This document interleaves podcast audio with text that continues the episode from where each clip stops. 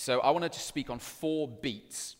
Because I think there's a heartbeat uh, that, that Peter is picking up in these scriptures uh, and it's the heartbeat of holiness. And so I'm going to focus on four beats this morning. I'm going to give them to you because then you know uh, when you can wake up because I'm getting near the end. So the first heartbeat is this repay evil with blessing. There's a heartbeat of holiness that we repay evil with blessing. The second heartbeat is this be eager to do good. So practical. The third one, revere Christ as Lord. And the fourth one, always be prepared to give an answer. So I'm going to explore those four beats this morning. So the first one starts with this. Peter writes in verse 8, he says, Finally, all of you be like minded, be sympathetic, love one another, be compassionate, and be humble. In other words, be like Jesus. Live like Jesus. If you worship him, your life should start to look like him. Start to live like Jesus. That there should be a moment that, that those people that follow Jesus, if those, if those people that aren't following Jesus, suddenly Jesus returns, they shouldn't be going, Who's this guy? They should be saying, when Jesus returns, they should be going, Wow, I, I know a community that live in my village, in my town, in my city that look just like you. And so there's no confusion when they see Jesus because the community, that's who Peter's writing to, he's writing to a community of people, not just an individual whole community of people he's writing to that should be displaying what it looks like to be Jesus. And I love how Eugene Peterson uh, summarizes these verses in the, in, the, uh, in the message paraphrase. He says this summing up, be agreeable, be sympathetic, be loving, be compassionate, be humble. Love this bit. That goes for all of you, no exceptions. Oh, but hang on, my, my, my situation's a little bit different. There's an exception here. It doesn't apply to me in this situation. We understand that, don't we? Because it's different. No. That goes for all of you, no exceptions. We always like to think that our situation, our circumstance justifies us behaving differently. I'm just, just enacting the righteous anger of God in this moment. Really? Really? That goes for all of you, no exceptions. He says in verse 9, Do not repay evil with evil or insult with insult. On the contrary, and here's the first heartbeat repay evil with blessing. Repay evil with blessing. The word, the word blessing here, it literally means good words. That's, that's the etymology of the word, good words. Repay evil with good words. When someone says something bad to you or about you, how are you going to respond? With good words. That's how I'm going to live. And this isn't, this isn't someone saying something to you and you, through gritted teeth, go, God bless you. It's not asking God to bless them. Saying, I am going to bless you. And how am I going to bless you? With what comes out of my mouth. And it's going to be good. Good words. See, remember, Peter is unpacking what it means to be holy.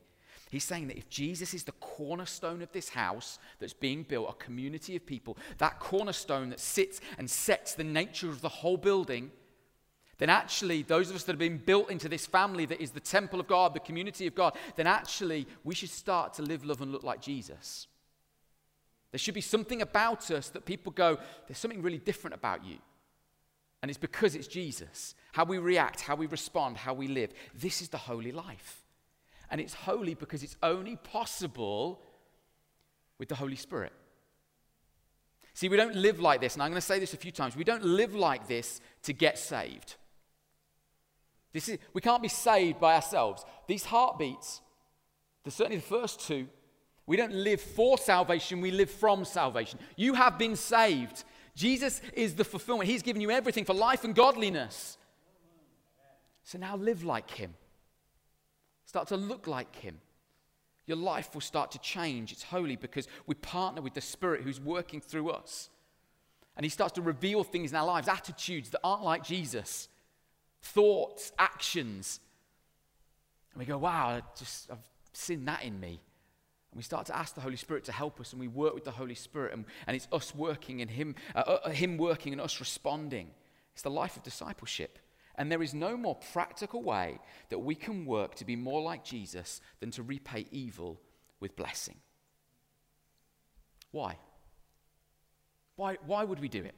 Well, Peter says it. says, he gives two reasons why we should live like this. And this is the first one. He says, On the contrary, repay evil with blessing because to this you were called. There's the first reason. Because actually, if you follow Jesus in the room, you've been called to live like this, repaying evil with blessing. See, the world doesn't need a nice Christian, well mannered response. Doesn't non-Christians can react like that. Non-Christians can react saying, "You say something horrible to me, I'll say something nice in return." So it doesn't need us just our kindness. The world needs Jesus. The world needs to see Jesus. The world needs a community of people that are willing to live in a way that displays Jesus. And God, through His sovereignty, has determined that. I mean, it baffles me, but he's, that's Him and not me. It's His decision, thankfully, not mine. But He's using us, He's using me, and He's using you. He's using the church to display who He is to the world around us. Isn't that incredible? Is that incredible? I mean, look at me. I mean, you guys are obviously a lot more holy than me and do a great job of this. So I'll just preach to me and you guys get to eavesdrop in. Is that okay? God has chosen to use his church to display himself to the world. See, back in Genesis, God creates humanity. And what does he say as he creates Adam and Eve? He says in that moment, and we made them in our image. In the image of God, they were created. See, the role of humanity from the start was to bear the image of God to all of creation. To all of creation. And so God, God calls us to, and, and gives humanity a blessing, and He says, This is the blessing, bear my image to creation. But what happens in that moment is that Adam and Eve choose to disobey God, and the one thing He told them not to do is don't eat of that fruit. Okay, that's the one thing, don't eat of it. But they do. And in that moment, there's a curse. And in that moment, humanity falls. And in that moment, what happens is the blessing that God has put on them, which was to bear my image, the serpent says, Eat of the fruit and you'll become like God. Suddenly, the blessing becomes a curse. And no longer is humanity seeking to bear the image of God, instead, they're seeking to become like God. The blessing becomes a curse. But what we see is, as we journey forward through Scripture, God partnering with humanity, uh, setting aside a portion of humanity known as Israel. And now the church together, we've been uh, grafted in to be this community of people that God is setting aside to say, I want, to, I want you to display my image to the world. And what we see when Jesus comes is that he is on that cross.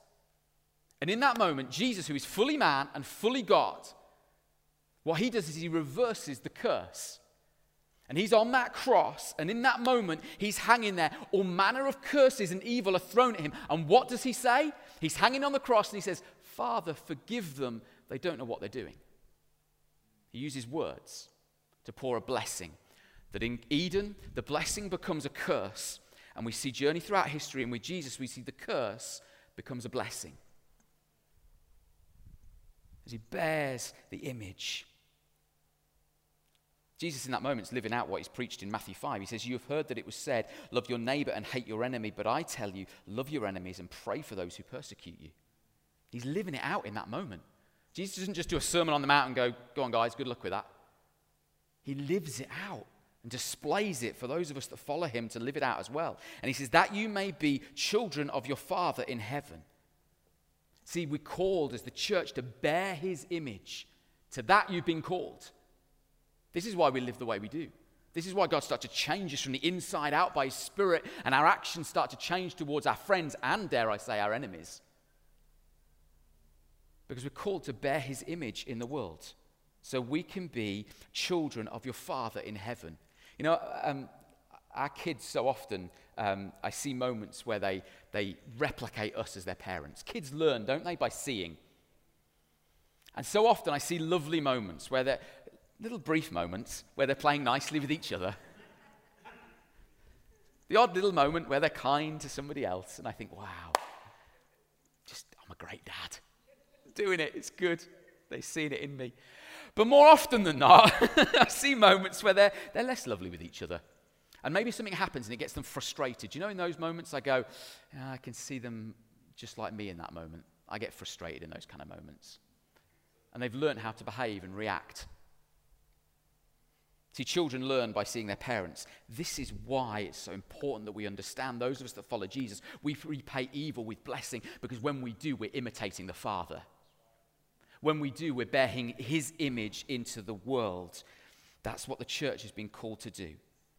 That we have been called to this, to bear his image into the world. The second thing that Peter says actually is in verse 9, and he says, let me find the, let me find the passage, and he says, um, on the contrary, repay evil with blessing, because this you, to, you, to this you accord, so that you may inherit a blessing. So you can inherit a blessing. Absolutely. I'm glad someone's awake. This letter was written into a culture of shame. A culture that said, You shame me, we'll shame you. You insult me, I'll insult you. I think we're increasingly living in a shame culture. We live in an environment filled with opinions, filled with uh, every, every conversation, every issue seems to be an invitation for verbal escalation. When, when we see people that have said or done something years ago and it's let's shame them, let's expose them, let's, let's cancel them. We're increasingly living in that kind of culture. And I think Peter, in fact, actually, dare I say, Jesus says, don't play that game. Don't be a community that play that game. Don't fall into the you shame me, you sh- will shame you view of things. And what Peter does is he goes on to quote Psalm 34 in this passage. And in verse 12, he says that there is a God who sees. You don't need to live that game where you shame me, I'll shame you just to get even, because there is a God who sees it. There is a God who nothing that happens in our life is ever missed. He sees everything that happens. And in that moment, we can respond from a curse with blessing. Because in that moment, we get to live as He would live, responding to the curse with blessing. And what happens in that moment is when someone curses you and you respond with blessing, do you know the blessing that we get? The inherited blessing that we get is that God speaks an even better word over us. He says, There's my child. You're bearing my image. That's my son, that's my daughter in whom I'm well pleased. You've been chosen, you've been adopted. You're a royal priesthood, a holy nation. And he speaks a better word over us. This week, I wonder what it would look like as a community if we were to intentionally say, What does it look like for me to repay evil with blessing, with good words?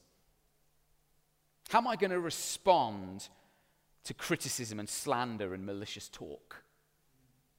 How am I going to live in that moment? Maybe we ask God by His Spirit to help us and grow us. This is something that I've been doing more recently because God's showing an area of my life that He wants me to grow in. And I, I can, I mean, you won't believe this because you think I'm a pastor. I am a pastor, but it doesn't mean I'm human. But there's moments where I get frustrated. Moments where situations and circumstances don't go in the way and the time that I need them to go, and I get frustrated. And you know in those moments what I've started doing? I'm actually believing that prayer works. That's a novelty for the church, isn't it? Prayer actually works. So in those moments, and I don't remember every time, I'm trying to increasingly remember, but every time I do, something different seems to happen. But when I forget, most of the time it doesn't change. But when I'm tempted to and I, I feel a frustration coming in that moment, I'm just pausing and I'm praying.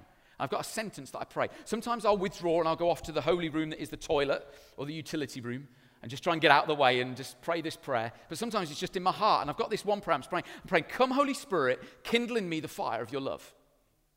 That's what I've been praying. And just trusting that Jesus, me, me acknowledging this is an area you want me to grow in, God. I need your spirit to help me. I need your love in this moment. Will you come and help me do it? I wonder what it would look like if we could live being eager to repay evil with blessing. There's the first heartbeat. Don't worry, the next ones are going to be even longer. Peter says, and he goes on the second heartbeat, be eager to do good. Be eager to do good. And he says in verse 13, Who is going to harm you if you are eager to do good? But even if you should suffer for what is right, guess what? You're blessed. Do not fear the threats, do not be frightened. See, what we need to remember is that the original listeners and readers of this letter, they're seeking to live this stuff out. They're seeking to live like Jesus would live. They're seeking to repay evil with blessing. They're seeking to be eager to do good. And yet, they're still being hated on. See, what we want to think is if I live like this, then my good life is going to get gooder. Hallelujah, there's the blessing. But who knows? So often we try and live like this, and it's like life's just got worse. Certainly not got better. It just seems to get harder and harder and harder. And that's what Peter is writing into a community that are experiencing this. See, the truth is that we can live and seek to be like Jesus, and actually, things don't change. Circumstances don't shift. People don't change in their attitudes towards us. But what Peter's saying in those moments is don't think that you're not blessed. Because the temptation is to think that God isn't blessing me because the situation hasn't changed. But he says, Who is going to harm you if you are eager to do good? But even if you should suffer for what is right, you're still blessed. How? It's got worse.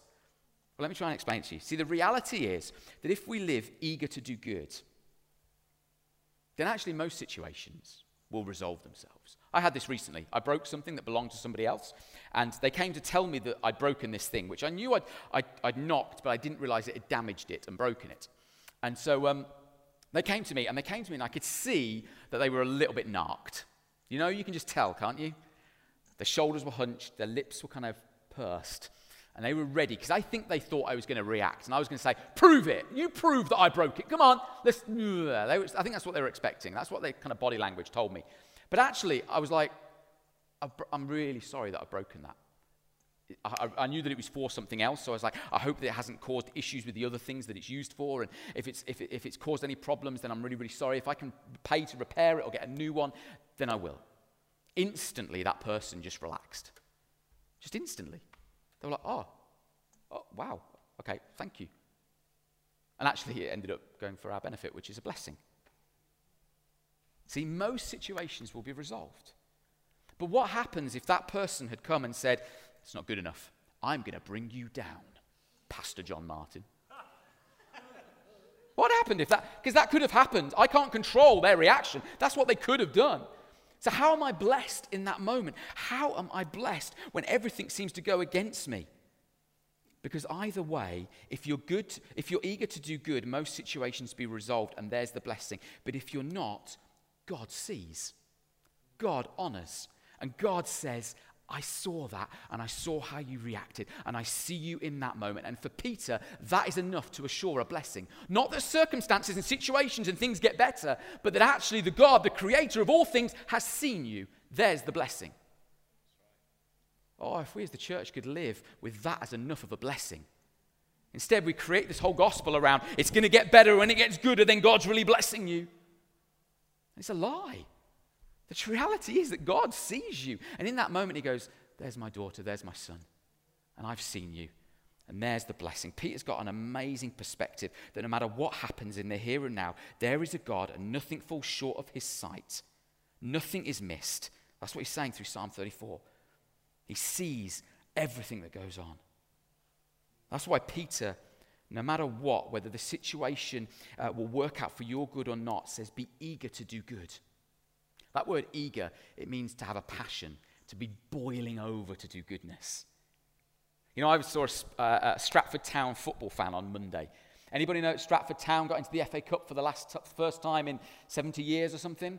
I'm glad there's some nods because I didn't. I'm not a football fan, so I didn't know that. But I, I, I know someone that uh, is connected with the club, and, um, and so I, I uh, yeah, through a set of circumstances, I ended up finding out that they were. And so I asked them on Monday morning. I said, "How did it go? How was the How was the match?" And he was like, "It was incredible." I was like, "Oh mate, what what happened?" he was like, "Oh, kids had their face painted. There were scarves. The stadium was ra- I mean, it's stadium. The, the huts were rammed with people, and, and they were all shouting out, Bardi Army. They've got this chant. And I was like, oh, it was just an incredible afternoon. I was like, sounds fantastic. What was the result? And he went, oh, we lost 5 1. Like, what? yeah, we got hammered. But they were just, what a team. They're incredible. Just love Stratford Town. And I was like, wow, we can learn so much, can't we? That in the face of setback, he remains loyal to his team. That's what it means to be eager to do good that in the face of setback, in the face of things going against us, we are going to be so loyal to who Jesus was and how he lived that we are going to be so eager, boiling over with a passion to do good, that we're going to wake up not each morning going, oh, I'm meant to be, oh no, I'm meant to be a Christian, so I'm meant to live. Oh, better be good today, hadn't I? No, no, no. There's a passion that boils over that says, no matter the setback today, no matter what happens, I am going to passionately pursue doing good, being good, because that's who Jesus is, because that's what God is like. Psalm 23, what does it say? Surely goodness and mercy, goodness and mercy will follow you all the days of your life. Not just on the days when you're on fire and everyone's going great and God's the king of the castle and everyone else the dirty rascal, but it's fantastic, isn't it? Amazing. Woohoo, God's good. Yeah, his goodness is for me. Woo! It's an amazing. No, not just on those days. But on the days where I intentionally choose to do something that I know God wouldn't want me to do, when my attitude is really bad, when I, am struggling to, to be set on fire for anything, let alone Jesus. His goodness and mercy follow you all the days of your life. That word follows, do you know what it actually means? It's the word persecutes. God's goodness and mercy persecutes you. Can't get rid of it. Even on the days you don't want it and you want it to be as far away from you as possible, He's out. I'm pursuing you with goodness and mercy. Can we bear His image into the world? Can we live like He does? I wonder if we could stop and pause this week and just think about how God's goodness has pursued you. No matter what you're going through, ask the Spirit to bring to mind moments that you, when you feel like everything is against you. God, your mercy and your goodness pursue me, show me, and help me to share it. Because in those moments, it's worship. That's what a lifestyle of worship is all about. That we see God and we say, I'm going to share that with the world around me. And there's the next heartbeat. Because when we're worshiping, we're acknowledging, we're respecting, and we're revering Christ as Lord. And I want to make it clear again we don't live to be saved, we do this because we are saved. This isn't to prove that you're enough, this is to display the one that is enough.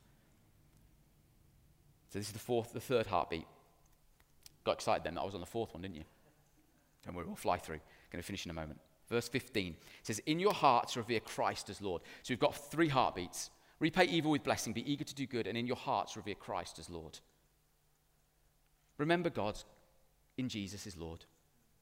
Don't be tempted to think you are. In your hearts. In your hearts. See, for us, in our hearts, we think that means emotion, don't we? Like you love somebody with all your heart. Scott and Laura are getting married. And Scott loves Laura with all her heart, and Laura loves Scott with all of her heart. So we think heart is to do with emotion, but in the Bible, it's so much more than that. See, when you read the when you read heart in the Bible, it means the whole of your being, your will, your mind, your decisions, your emotions, yes, but so much more than that. Absolutely everything. It's the core, it's the center of who you are. In other words, in your heart, from the very core of who you are, live in a way where Christ is revered as Lord. Revered just means to, to worship, to make holy. In every single part of you, every moment that you live, every breath that you breathe, not just the moments in church, but when you're doing what you do as a parent, as a worker, as a grandparent, as a singer, whatever it is, however, in every moment of your life, revere in your hearts, in all of you, revere Christ as Lord. Now, that can be really easy, can't it, when our feelings are in it, when we feel like doing it. But Peter's writing to those who, in verse 14, he's had to encourage not to be frightened and not be fearful. So he's saying, look, this is the reality. Why would he say that if they weren't frightened and fearful? He's saying, guys, this is the real world. But in the midst of that, you need to live with Christ as Lord. See, the truth is that in the tough seasons of life, it's in the fire that our impurities are revealed. Peter's spoken about that in chapter 1. And it's so often the case that situations and difficult situations reveal what we revere.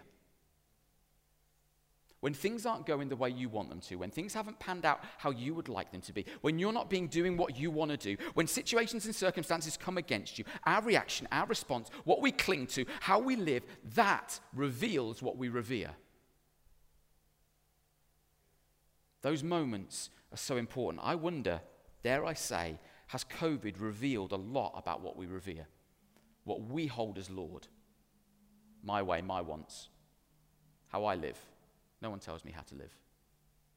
I wonder if this season has been one where God has been saying, Am I really the one that you revere as Lord? Peter says, No matter the situation, don't fear evil, don't fear, don't, don't live frightened, he's saying, isn't he? Don't fear their threats. Life's going against you, but no matter the situation, no matter the circumstance, you can repay evil with blessing. You can be eager to do good. Because we don't revere the circumstances as Lord.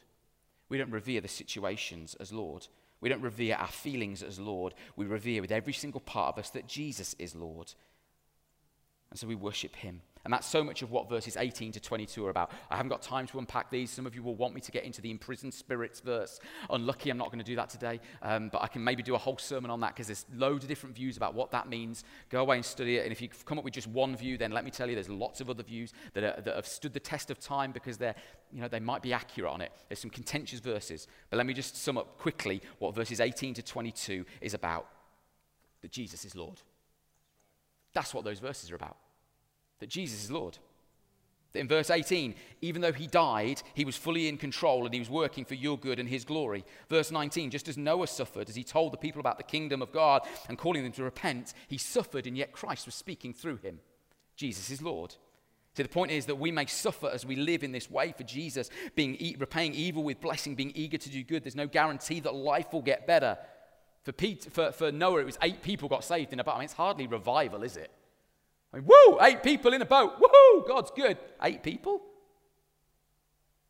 But Jesus was speaking through him. No matter the results, we've got to know that God is in control. Verse 20, that God waited patiently in the days of Noah because it's God's heart that none should perish. Maybe God is being patient in your life with what you're going through, with what you face, with the challenges because his heart is that none should perish, and actually, he's doing something in you. And I wonder if we can give God the benefit of believing that he is leading us and forming us and working in and through us. And Peter reminds us it doesn't end with the grave. The grave can seem horrific, but without, gra- without the grave, we don't see the resurrection. Verse 21. Jesus is going to rise again. Verse 22. He's now seated at the right hands of the angels, authorities, powers subject to him. In other words, guess what? Jesus is Lord of everything we're going through. And so, will, we, as those that follow Jesus, revere him as Lord? Will we allow Jesus to be the Lord of all the situations and sufferings we face and display him no matter what? See, if Jesus is Lord of your life, it means that Jesus is our example, and he's the one that gets to define what love is, and he's the one that gets to define how we live that love. It's 1 John 2, verse 6. For those that are, are followers of him, surely we will start to live and look like him. That's my paraphrase. So, guys, I'm finishing here. Three heartbeats that we've had so far. Repay evil with blessing. Be eager to do good. In your hearts, revere Christ as Lord. And the final one, verse 15. But in your hearts, revere Christ as Lord. Always be prepared to give an answer to everyone who asks, uh, who asks you to give a reason for the hope that you have, but do this with gentleness and respect. Do you know, I was always taught that this verse meant you've always got to have an answer when someone says God's not real. Or when someone says, oh, yeah, well, Jesus not sure about him. And you've always got to have an answer. In theology, we call it apologetics, defending our faith. That's what I was always thought this verse meant. Got to have an answer. And I, for, I, don't know if you're anything like me, but for me, when I've ever had that kind of conversation, it's three weeks later I think, oh, if I'd had said that, I'd have been all right. But I didn't think of that then, did I? I just went, oh, I don't know you, I don't know. That's not what this verse means. It's not what this verse means at all. It means as we revere Jesus as Lord, as we worship Him and we ask the Spirit to make us more like Him and we are eager to do good and repay evil with blessing, we're infused with hope in a world of skepticism and we start to live, love, and look like Jesus. And when we do that, people will start to ask why. People will say, There's something different about you. You look and sound completely different. How? Why? What? That's the reason we're to have an answer for the hope that we have. Not as a defense of our faith, although that's not a bad thing. But in this moment, we are living so differently that the world says, I, I can't compute. I, I've got no frame of reference for how you're living and what I'm seeing.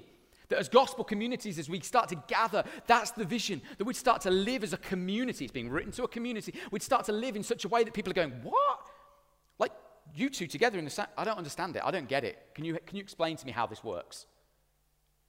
That's the reason we're to have an answer for the hope that we have. Always be prepared because people are going to start to notice when those start living with hope in the midst of hopelessness. And they're going to start to ask why, and we better be prepared to give an answer. And I had this recently. Alan, will you come up and start to noodle? Just play some chord that really helps us here with the Holy Spirit. That'd be good. Maybe a minor key. Oh, there it is. There's the Spirit. I had this this weekend. I mean, Alan's going to play for the next 40 minutes just to make you think that we're nearly finished. But now I've got one story, if you can just bear with me, and then we're going to finish, and you can have a tea of coffee and you can get home.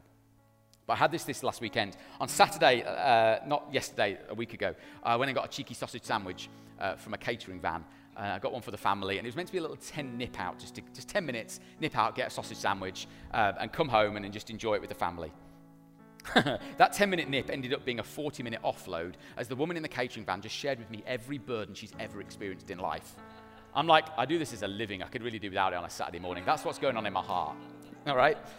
And she makes the sausage sandwich and she's telling me it just like how her drug, drug dealing neighbors had tried to drill through her house and start using her roof, her attic spaces, like growing marijuana and stuff. I'm like, what? And then she started saying about loads of other things that had gone on, how her, na- her new neighbors thought, as they threw a party during COVID, that she'd called the police and, and they'd been graffitiing her house because they thought it was her. And she's like, it wasn't me. And loads of other stuff, like she had an operation, and, and um, in response to the operation, loads of her loyal friends had kind of deserted her. They'd not been around for her. And she'd actually ended up getting some social media abuse because of the op- I was just like, whoa, you've got loads loads going on.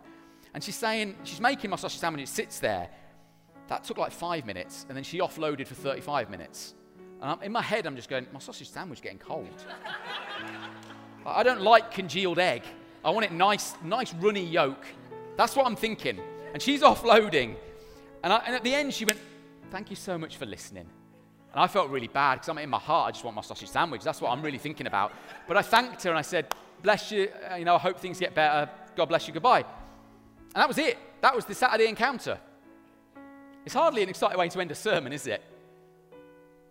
Always be prepared to give an answer for the hope that you've got. And she thanked me for listening in the midst of her hopelessness.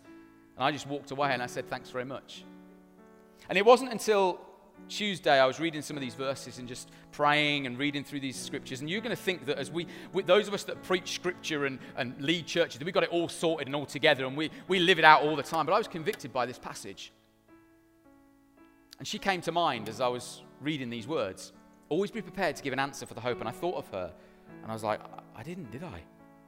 She shared her burdens and I was just thinking about my sausage sandwich, which wasn't bad, but it would have been nice having it 30 minutes earlier.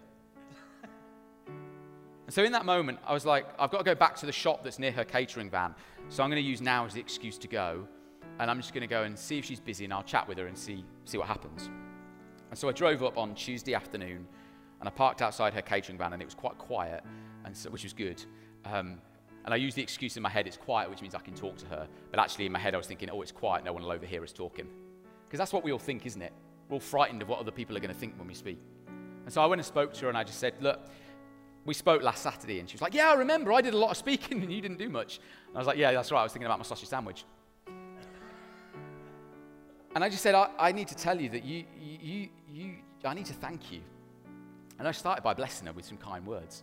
And I just said, You know, you, you're going through so much. And what I should have told you on Saturday was, you still got a smile and you still serve people, even though you're going through horrific circumstances. You've got enough strength to serve others in the midst of that. Wow. You're amazing. And she just burst into tears. And I said, I'm sorry, I was meant to be coming here to make you happy.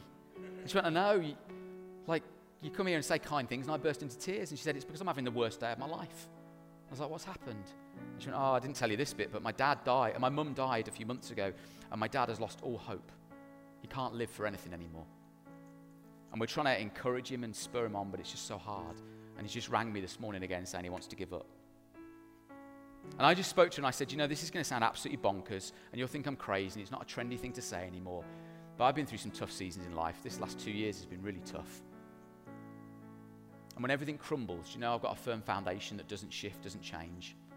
And you're going to think I'm bonkers, but I love Jesus. And she went, What? I went, Yeah.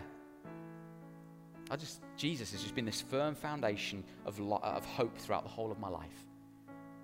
And she started sharing me about how she used to go to a church youth group when she was a kid.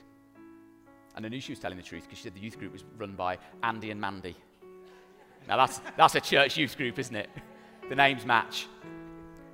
And I just talked to her, and, I, and, she asked me about how my faith had kept me strong during those seasons and, and what it meant for me. And we just had this conversation about Jesus. No revival, no salvation. Eight people in a boat would have been a blessing. I didn't even get one in a boat. But we talked and I shared my hope. And she thanked me at the end of it. And she said, maybe there's something in that stuff that I learnt when I was a kid that I've not gone back and looked at. And you know what? If nothing else, then I've got an excuse to go back and get another sausage sandwich, haven't I? but just sharing hope in the midst of hopelessness. Why do I tell you that story? Because the world needs a community that is bearing and beating to the heartbeat of holiness. Not a pious holiness that says we've got it right, you've got it all wrong, but a holiness that is, is repaying evil with good words, that's being eager, boiling over with a passion to do good, that's saying, Jesus Christ is Lord. This circumstance doesn't define me. What you say doesn't define me, He does. From that, we have an answer for the hope that we've got. That we live as hope filled people, sharing that hope into a hopeless age of skepticism. So, OCC, may we know that we leave this place commissioned to live, love, and look like Jesus. May we see through the eyes of Jesus, hear through the ears of Jesus, and love with the heart of Jesus as we repay evil with blessing, as we boil over with a loyalty to do good, that we worship Jesus in every single circumstance as Lord. And maybe in that, people might just start to notice and start to ask why as we live for Him. Church, let's stand together and let Alan lead us in a song as we finish.